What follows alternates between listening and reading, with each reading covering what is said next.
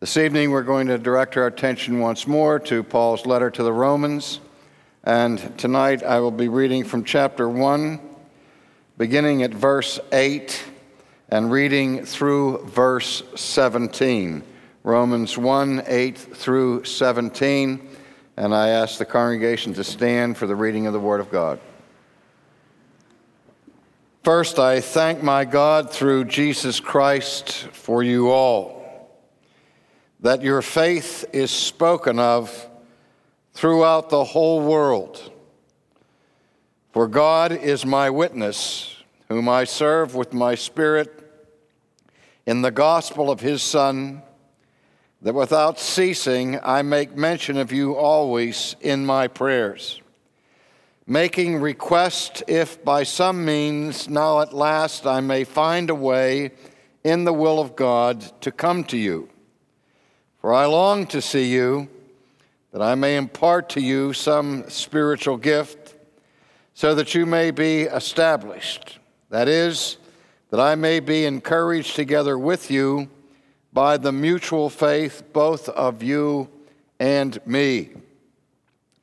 Now, I do not want you to be unaware, brethren, that I often planned to come to you, but was hindered until now that I might have some fruit among you also, just as among the other Gentiles.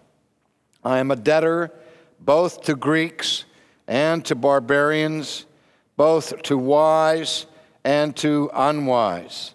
So, as much as is in me, I am ready to preach the gospel to you who are in Rome also. For I am not ashamed of the gospel of Christ for it is the power of God to salvation for everyone who believes, for the Jew first, and also for the Greek. For in it the righteousness of God is revealed from faith to faith, as it is written, the just shall live by faith. Again, he who has ears to hear the veritable word of God, let them hear. Please be seated. Let us pray. Again, our Father, we implore you for your mercy and grace upon us, that as we give heed to this weighty epistle, so important for our understanding of your grace and of the way of salvation, that you would condescend once more to our frailty and our weakness opening our eyes and our hearts to the truths that are contained herein, that the same Spirit who inspired these words as they were written now may be present to illumine their meaning to our understanding. For we ask it in Jesus' name. Amen. In the verses that I've just read to you, Paul is continuing his greetings and his opening comments to the church at Rome before he plunges in to the content of the theological understanding of the gospel that he sets forth throughout this entire epistle. And so he begins by saying, First of all, I thank my God through Jesus Christ for you all the apostle had a heart that was constantly filled with thanksgiving. The word that he used here in the epistle was the word Eucharisto, from which the church derives the term Eucharist, which was a word used to describe the celebration of the Lord's Supper in the primitive Christian church, because at the heart of the celebration of the Lord's Supper was a profound spirit of thanksgiving for what God had wrought for us in the work of Jesus Christ. And so Paul mentions his spirit of thankfulness for these Roman Christians, and he says, Because your faith is spoken of throughout the whole world. And in fact, the words that he conjoins together here are the word for universe and the word for cosmos. And so he could say, the reputation of your faith has been broadcast and published through the cosmos or through the universe. Now, in a sense, that's hyperbole. But it's just to pause for a moment and pay attention to Paul's use of the term world here. This is one of the many times in the Bible, and particularly in the New Testament, when the word or words for world are used. And we have a tendency to read into those expressions our contemporary understanding and use of the term world. When we think of the world, we think of the entire planet. We think of all of the continents, all of the people who live in far off places unknown to us personally. When first century people spoke of the world, they were speaking of the known world. They were speaking of basically the Mediterranean world. That was in their purview. And when Paul says, I'm rejoicing that your faith is known throughout the world, he's talking in the way people talked at that time. And he's saying that I'm glad that throughout our known world, throughout the Mediterranean world, people everywhere are talking about your faith, which has made an impact. This is one of my hopes for St. Andrews that people around the world, as we know the world, beyond the known world, our little world, but through the whole world, that people will know of your faith and of your concern for the missionary outreach of the church. And so Paul then follows this with something somewhat unusual and which may be somewhat problematic to you if you pay attention to the teaching of the New Testament, for we are told, for example, by Jesus in the Gospel of Matthew, in the Sermon on the Mount, that he says, Swear not by the heavens or from the earth, but let your yea be yea and your nay be nay. And then also that's repeated in the Epistle of James, where James gives such emphasis to telling the truth in simplicity. He says, Above all things, let your yea be yea and your nay be nay. And some have taken from these statements that there are never uh, situations in life where it is appropriate to take oaths or vows. The confessional basis of St. Andrew's Church is the Westminster Confession of Faith, and it has a whole chapter in it on, entitled Lawful Oaths and Vows, where it rehearses those situations where it is legitimate and indeed something that is delightful to God when people enter into covenant relationships and swear solemn oaths and vows, such as when we contract marriages, when we join the church, as we witnessed this morning, when many people joined St. Andrew's for the first time, they took vows before God and before the congregation.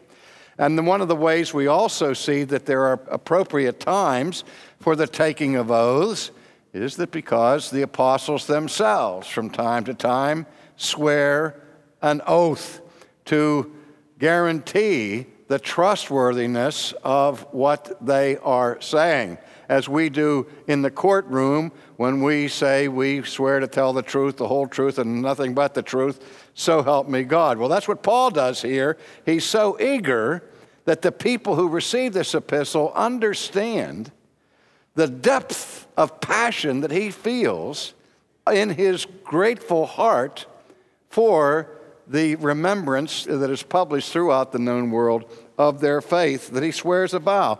He says, For God is my witness. And we will see later, God willing, that this is the not the last time in this epistle that the apostle takes such a vow to guarantee the truth of what he's saying.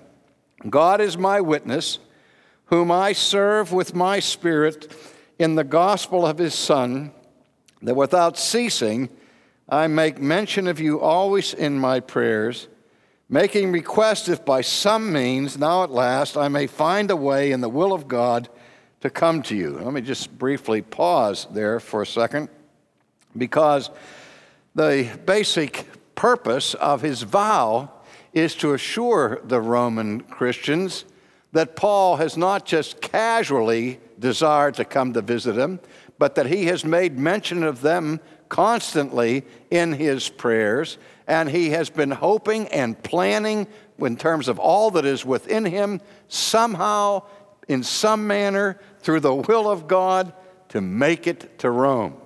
He had no idea when he wrote these words that the somehow and the manner in the will of God that he finally would make it to Rome was that he would get there by chains as a prisoner of the Roman government.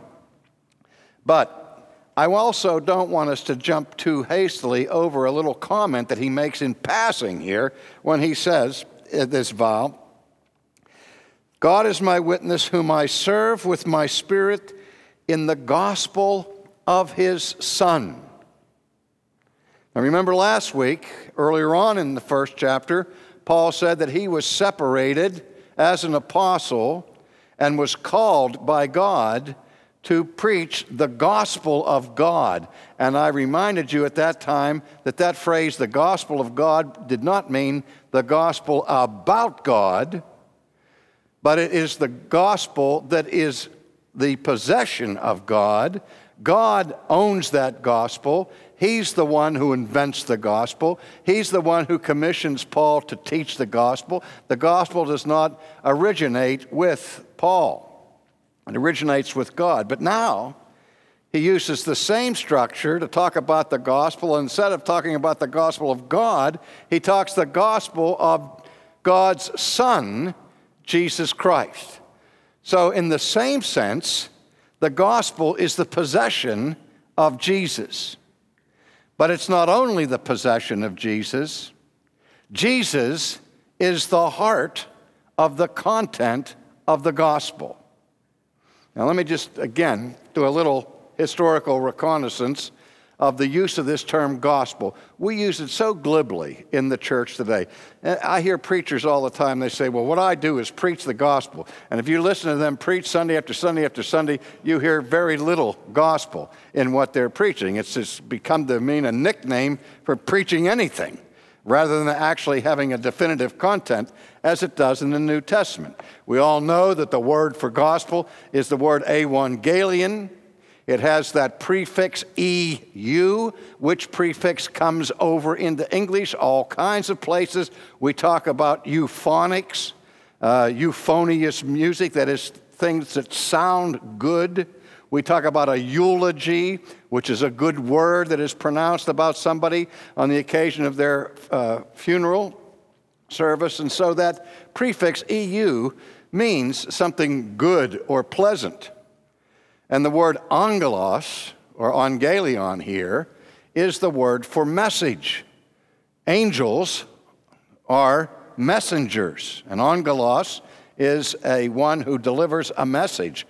And so, right now, as I am preaching to you a message from God, you can certainly consider me an angel, albeit in a certain manner of disguise. I would grant you that. But this word, evangelion, which means a good message or good news, has a, a, rich background in the Old Testament. In the Old Testament, the basic meaning of the term gospel was an announcement of a message that was just a good message. If the doctor came to see you and you were sick and the doctor examined you and said, It's nothing serious, you're going to get well, that was gospel. That was good news.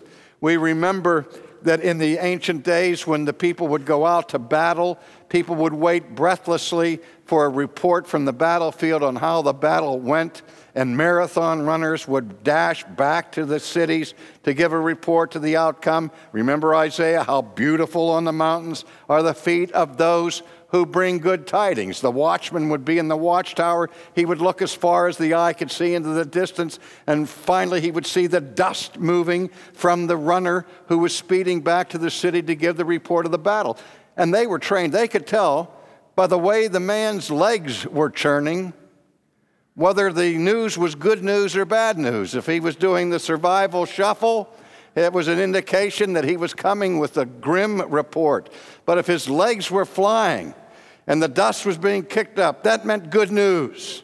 And so Isaiah said, How beautiful is it, the feet of the messenger who brings good tidings. So that's the concept of gospel in its most rudimentary sense. But when we come to the New Testament, we find three distinct ways in which this term gospel is used. You're certainly familiar with one of them.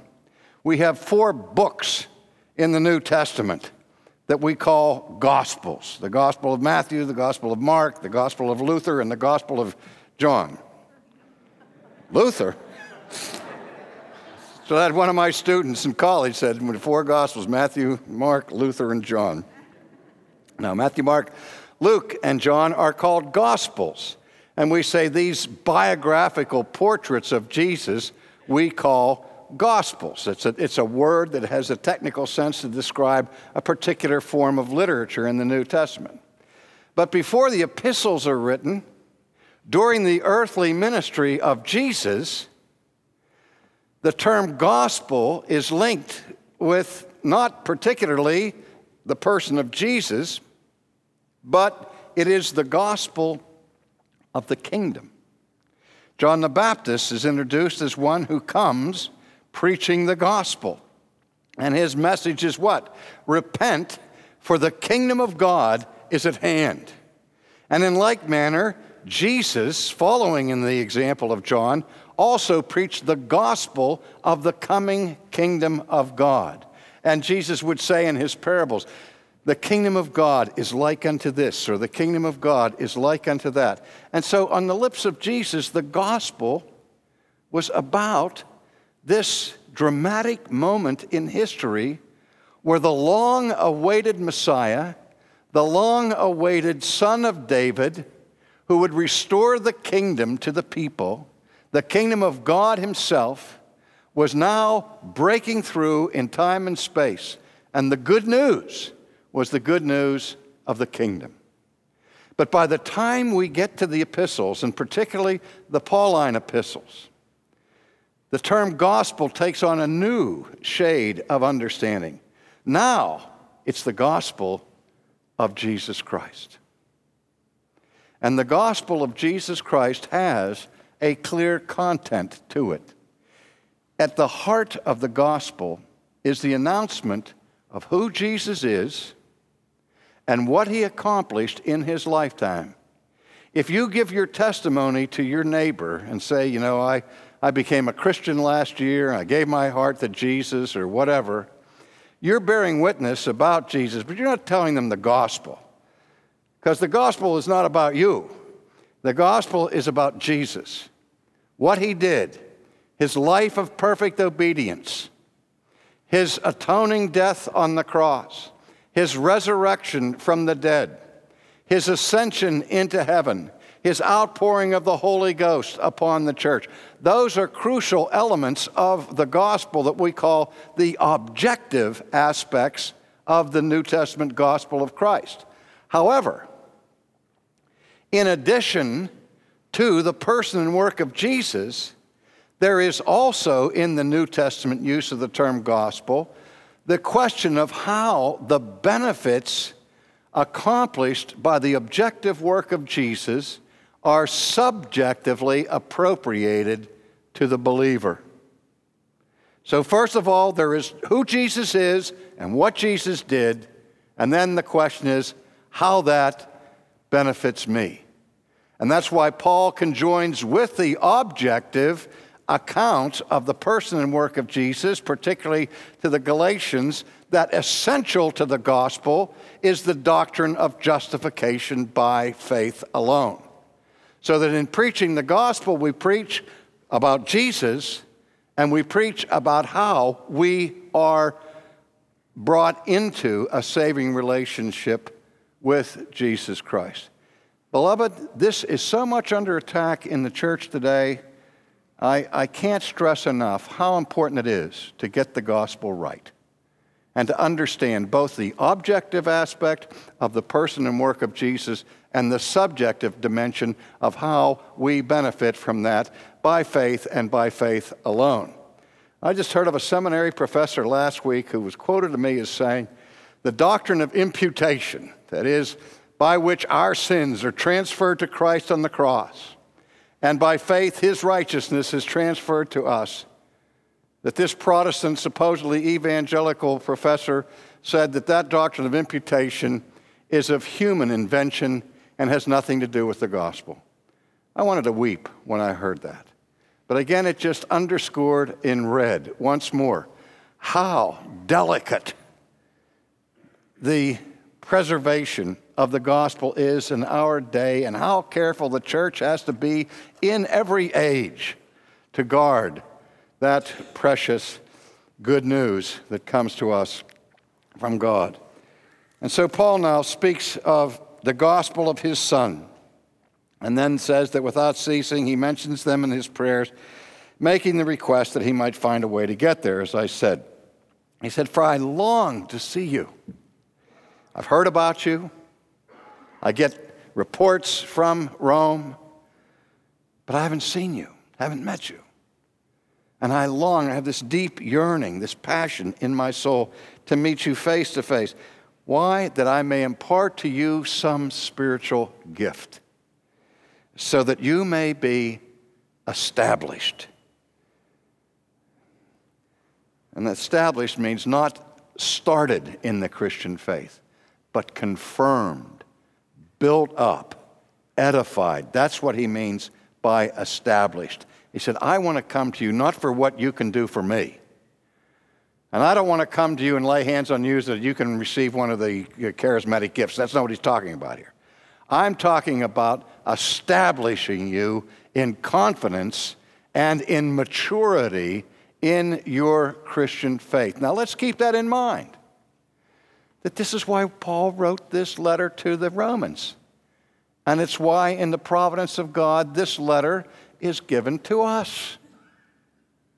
It's for our edification that the faith that has taken root in our souls may be established, that we may grow to maturity and full conformity to the image of Christ. And he makes this comment in passing. I don't want to labor it, but he says, That is, that I may be encouraged together with you by the mutual faith, both of you and me. One of the things that made Paul such a tremendous pastor as well as a theologian and missionary and evangelist and all the other things he was. You notice when he wrote to the church at Corinth and recalls the experiences that he had with them, he said, And I was with you in your afflictions, in your trials. Is that Paul didn't just preach at people or preach to people but he became involved with them in his heart, in his prayers, in his concern for their well being. And he wanted to encourage them. And he said, I long to be with you, not just that I can encourage you, but you can encourage me. Is there anybody who, who doesn't need to be encouraged? We have pastors here tonight have come from all over this country, and I think the main reason they come to events like this final bottom line is to be encouraged. Because so often the work of the pastorate in our day is an exercise in discouragement. The pastor is fair game for every criticism. Every Sunday afternoon, people have roast pastor for dinner. And, you know, and pastors are human. And you stand at the door at the end of a service, and, and 100 people walk out, or 50 people walk out, and, and uh, 49 of them say to you, Thank you, Pastor, for breaking the Word of God to us today. It ministered to me, and I appreciate that uh, message I heard this morning. 49 people do that, and one person comes up and said, I can't believe that lousy sermon you preached this morning. You know, that was awful. Where do you get off talking like that and so on? Now, if you're a human being, when you go home, what do you remember? The 49 words of encouragement or the one word of discouragement. If you're like me, the rest of the day, It eats away at you. That's why pastors have to be encouraged. And Paul needed that kind of encouragement. If people are throwing stones at you everywhere you go, it's nice to have somebody give you a word of encouragement from time to time. And he said, I long to come to Rome that I can encourage you and that you can encourage me. He said, Now, again, I don't want you to be unaware of these things. There are many times I've planned to come to you, but I've been hindered, providentially hindered until now, that I might have fruit among you, just as among the other Gentiles. Now, notice that Paul refers to the Roman Christians as basically Gentiles. I'm sure that there were Jewish converts mixed in amongst the Gentiles there, but we know also that the uh, Christian Jews had been uh, uh, kicked out of Rome by the Emperor Claudius uh, a little earlier than this epistle was written, and maybe basically all that was left were Gentiles, but still, the Roman community was made up more of Gentiles than of Jewish believers. But he says, I'm a debtor, both to the Greeks and to barbarians, both to the wise and to the unwise. Wow. The language that he uses here, notice he doesn't say, I'm a debtor to the Jew and to the Greek. Not at this point. He's saying, I'm a debtor to the Greek and to the barbarian. Now, when he talks about the Greek here, he's talking about the highly cultured, civilized, intellectual eh, elite of the ancient culture, as distinguished from the rest of the Gentiles who were pagan barbarians. And he says, But I'm in debt both to the Greek, the high minded, and to the barbarian. And what does he mean? He's not talking here about a pecuniary obligation or debt. It's not that he owes money to both sides. But he felt a moral debt. He was burdened by an obligation that went with his office as an apostle. Remember, he was the one who was set apart to be the apostle to the Gentiles. And he said, I'm spending my whole life discharging this obligation that I owe. Ultimately, it's the debt he owes to God. It's the debt he owes to Christ. But yet, at the same time, he's transferring that indebtedness, that obligation, to the people who need to hear the gospel. He says, as long as I'm alive, I can't pay that debt because I owe my life to every person that I meet, to the wise, to the unwise. He's putting them all together to say, everyone I meet, I meet as one who owes my fellow person the message of the gospel. I talked to a member of our church last Sunday who said to me after the service, RC, I just want to know, I want you to know something. He said, I've decided to dedicate the rest of my life to serving Jesus. You know, I've heard that many times from people, but it never gets boring. It never gets stale to hear somebody with a fervency of heart and soul say, You know, I'm going to quit fooling around. The rest of my life is going to be devoted to the service of Jesus Christ. That should be the heartbeat of every believer. So he says, As much as is in me, I'm ready to preach the gospel to you who are in Rome also. Again, he's reaching down into his soul to speak of the depth of his own passion. He says, As much as is in me, every fiber of my being is ready to preach the gospel to you. I can't wait to get there. Well, I made mention in one of the sermons uh, that I don't know whether it's this morning, probably was, it's so long ago, how that I longed, I had this goal to be a seminary professor by the time I was 50. That was this morning, I told you that. And then when I was 29, I got the job, and, and I was so bored. And, and the seminary was in downtown Philadelphia on the campus of Temple University. And I used to take the train into town for a while and get off at 30th Street Station and walk down Broad Street to the seminary. And it was like pulling teeth. I can remember walking down there just dreading those classes. And I used to have these pangs of conscience. I would say, you know, I should be thrilled to have the opportunity to teach these things to these young men training for the ministry. Why do I see it as an unpleasant burden? Some of you guys are in the ministry, you know what I'm talking about. Sometimes you can't stand to get up on Sunday morning and you say, I wish I could sleep in. There's half my congregation is, but uh, I can't. He says, I'll, I'll, go there and they can sleep while I'm preaching and uh, catch up on their, their naps. But, but we have to be there and we don't always feel like being there. But it should be for the pastor, it should be like Paul.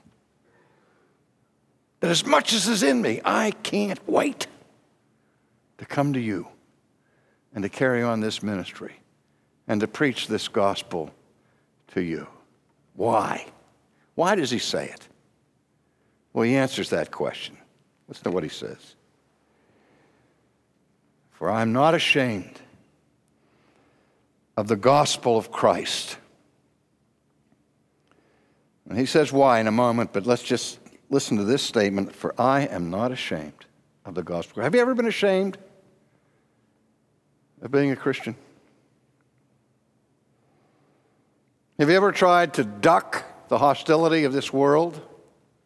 The scorn that is heaped upon those who were known as disciples of Christ in a culture that is hostile to Christianity?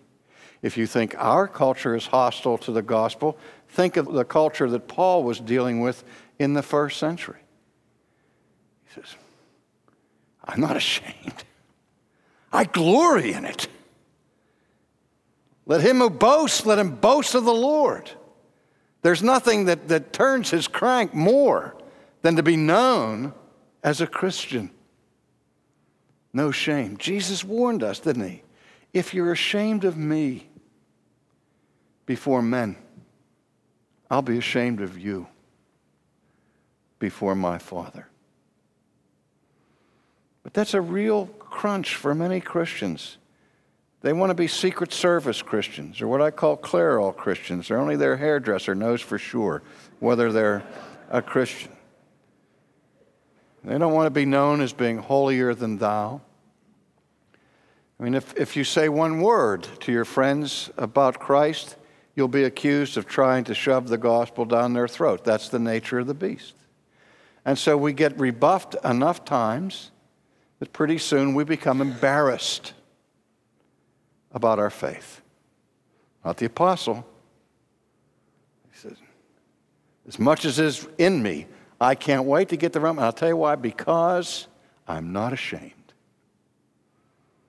of the gospel. Now, again, why is he not ashamed?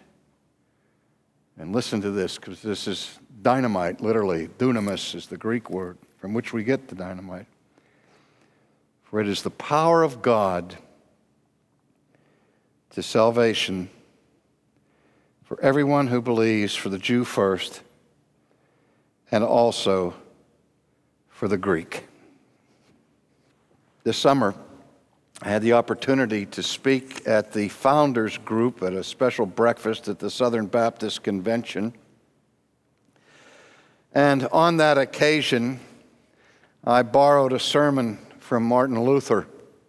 I let the people know that that's what I did. Some of you may even have been there, and if I repeat that, I hope you'll forgive me. But I was taken by the fact that when Luther preached his last sermon on February the 15th, 1546, in his hometown of Eisleben, he made these observations that I'm going to communicate to you, God willing, in just a moment. Luther had been summoned from Wittenberg, where he was a professor there, back to his hometown of Eisleben because a serious rift had developed between two nobles, and they hoped that if Luther would come and mediate the debate and the dispute, that peace would come back to the city. And so Luther agreed to make the arduous journey there to Eisleben. Uh, the last time I was in Eisleben, I was able to stand up in that pulpit where he preached that final sermon of his life. He died two days after he preached this sermon. And what he was concerned about in his last sermon was the gospel. He had warned the people earlier that any time that the gospel is preached accurately and passionately, it will bring conflict. And people flee from conflict. And so every generation will tend to water down the gospel, will tend to hide the gospel, and let it be eclipsed into darkness as it had been for the centuries before the Reformation. And even by the end of Luther's life, he was seeing that taking place already in Germany. And listen to what he says In times past, we would have run to the ends of the world if we had known of a place where we could hear God speak. Wouldn't you? If you knew that God were going to give utterance someplace, wouldn't you pay any price to go and hear God? But now that we hear it every day in sermons, indeed, now that books are full of it, we do not see this happening. You hear the gospel at home in your house, father and mother, children sing and speak of it. The preacher speaks of it in the parish church. You ought to lift up your hands and rejoice that we've been given the honor of hearing God speaking to us through His Word. Oh, the people say, What is that? After all, there's preaching every day, often many times every day, so that we soon grow weary of it. What do we get out of it? You ever heard that? You know? Well, I, I go to church, but I don't get much out of it. And the people that teach us how to grow churches tell us, well, we really have to be sensitive to what people want. We have to scratch them where they itch, or they won't get anything out of it and they won't come back. And so we have to cast our sermons and our messages not on the basis of what the Word of God declares, but on the felt needs of the people. Early on in Ligonier Ministries, we had a consultant come in and he said, What are you trying, what are you selling? The holiness of God? Nobody cares about the holiness of God. If you want this ministry to grow, you've got to minister to the felt needs of people. And I said, No, I don't. Because what I preach and teach is not determined by what the people want to hear. I have a boss that I have to uh, answer to. And God makes it a priority for people to understand His holy character. And the people may not feel the need of that, but there's nothing they need more desperately than to have their minds exploded in their understanding of who God is.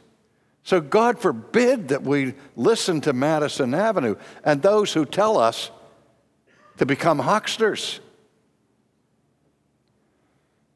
And this is what Luther's complaining about. He says, The people say, What's that? What do we get out of it? All right, Luther said.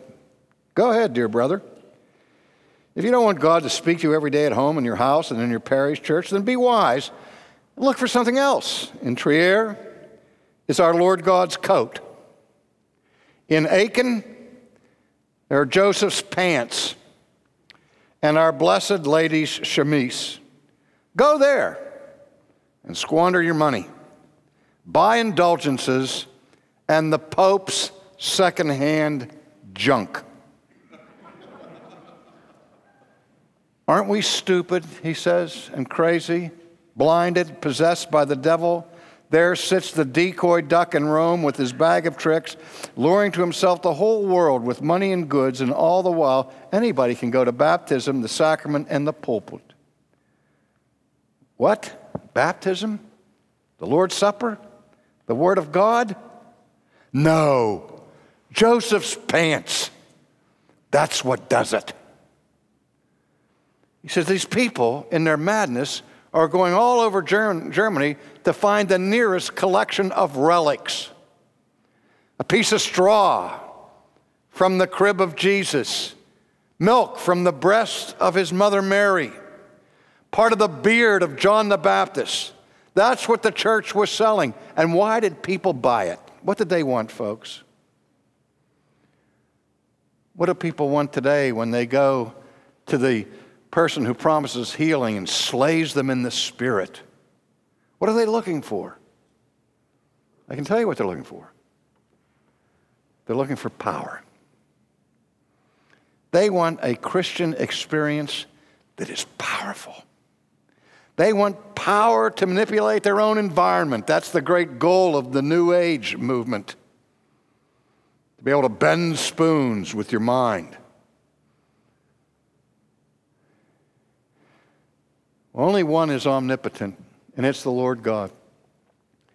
And the Lord God has power to spare. He doesn't need Joseph's pants. He doesn't even need the gospel. Yet it has pleased the Lord God omnipotent to invest his power not in Joseph's pants or in the preacher's ability to slay somebody in the spirit, but the power is invested in the gospel. There is no program known to man that has the power that the gospel has. It is the Word of God that He has promised that He will not allow to return unto Him void. That's the method, the foolishness of preaching that He's chosen to save the world. As Paul says, I'm not ashamed. I want to preach the gospel. Why? Because it's the power of God unto salvation. Not the power of the preacher's eloquence, not the power of the preacher's education. It's the power of God. That's what we need. The power of God to salvation for everyone who believes, for the Jew and to the Greek, for in it the righteousness of God is revealed from faith to faith, as it is written, the just shall live by faith. Yes, I'm looking at the clock. And how can I only have six minutes left when I've just now finally come to the theme of the entire epistle.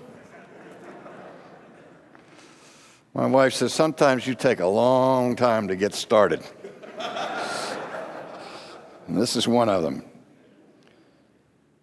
In the gospel, the righteousness of God is revealed from faith to faith.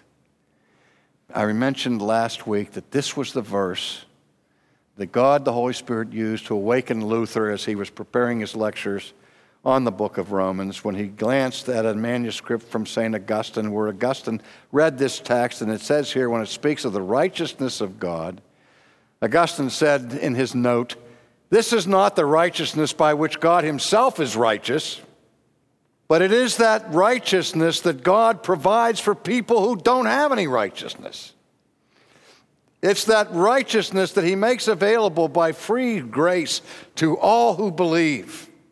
What Luther called the alien righteousness, the righteousness that is not our own, but it is somebody else's righteousness. It's Jesus' righteousness. And this Luther, who had sought every means that he knew in the monastery to satisfy the demands of God's law and never had peace, who would spend three, four hours in the confessional every day confessing the sins from the last day until his confessors were saying, Brother Martin, if you have something to confess, make it something serious.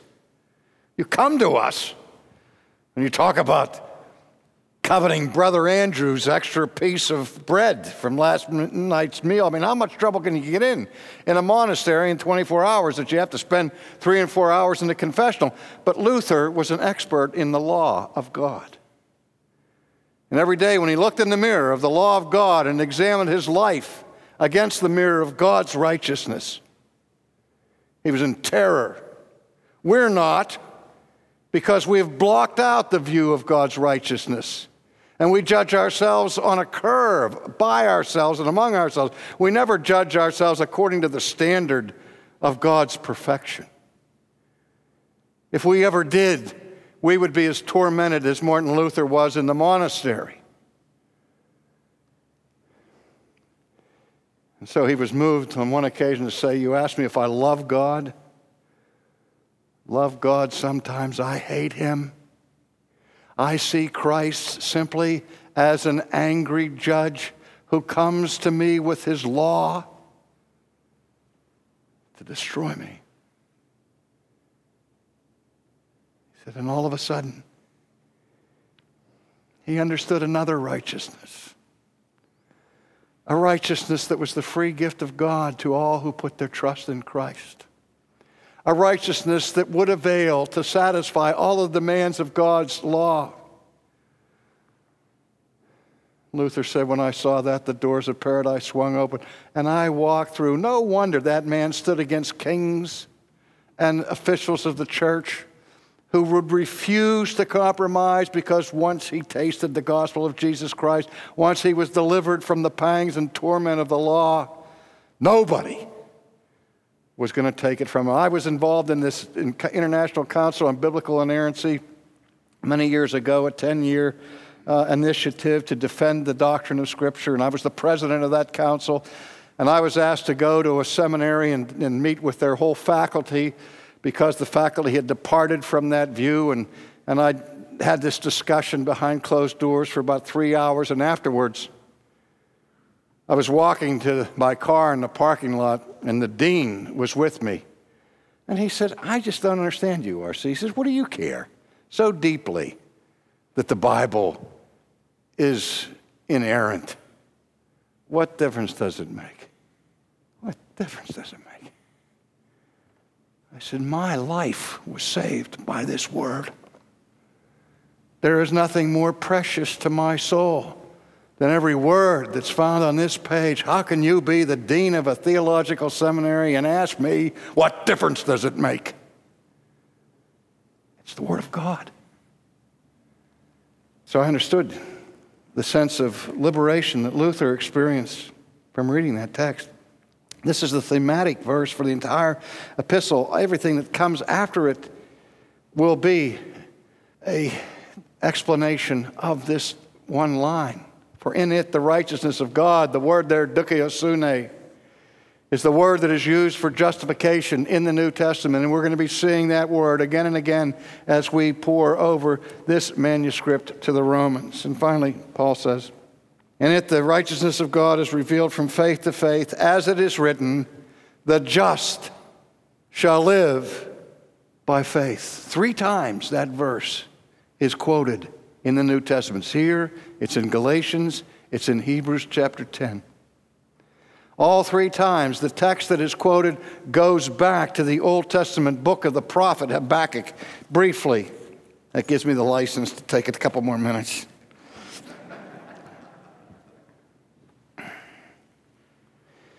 Habakkuk was deeply distressed because the people of God were being invaded by pagans and were triumphing.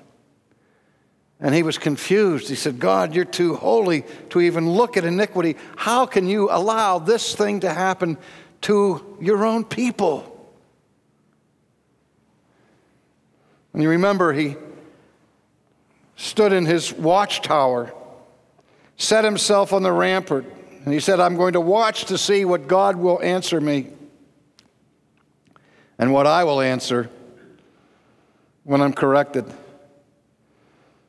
Then the Lord answered me, Habakkuk writes, and he said, Write the vision. Make it plain on tablets that he may run who reads it, for the vision is yet for an appointed time. It's not yet, Habakkuk, but at the end it will speak. It will not lie. Though it tarries, wait for it. Ladies and gentlemen, do you ever feel that tension? with the Word of God, with the promises of God, that they don't show up when you want them all the time? And, and, and you go and you cry and you say, God, where are you in this? Why aren't you fulfilling the promises that you gave to our fathers. And yet, the God that we worship is a promise keeping God. And this was the complaint of Habakkuk. And God says to him, Habakkuk, I have set this for an appointed time. My words do not lie. I will do what I said I will do. Have a little patience. Wait. It may tarry, but if it tarries, wait for it. And then he goes on to say, because it will surely come. Behold the proud. His soul is not upright in him, but the just shall live by faith. That is, the righteous person, righteous in the sight of God, not by his own righteousness. We've already established that. But the righteous lives by trust. Jesus in the Judean wilderness, under the unbridled assault of Satan, lonely, hungry. Satan says, Take these stones, make them bread. I can't do that. Don't you understand, Satan, that man does not live by bread alone, but by every word that proceeds forth from the mouth of God. I've said to the people of St. Andrews really a hundred times anybody can believe in God. What it means to be a Christian is to believe God, to trust Him when He speaks. And that does not require a leap of faith. That does not require a crucifixion of the intellect. It requires a crucifixion of the pride because there is no one ever more trustworthy than God. Why wouldn't you trust God? When we don't trust Him, it's because we transfer to Him our own corrupt qualities. God doesn't have any of those corrupt qualities. You can trust Him with your life. And that's the theme of this book the just shall live by faith. And from that vantage point, Paul opens up the depths and the riches of the whole gospel for the people of God. Let us pray. Oh, Father, forgive us for our unbelief, our lack of trust, for our shame and embarrassment of the gospel, for looking every place but the gospel to find your power. Thank you for this word that we've looked at tonight, that we may be encouraged as the Roman Christians were encouraged by it. In Jesus' name we ask it. Amen.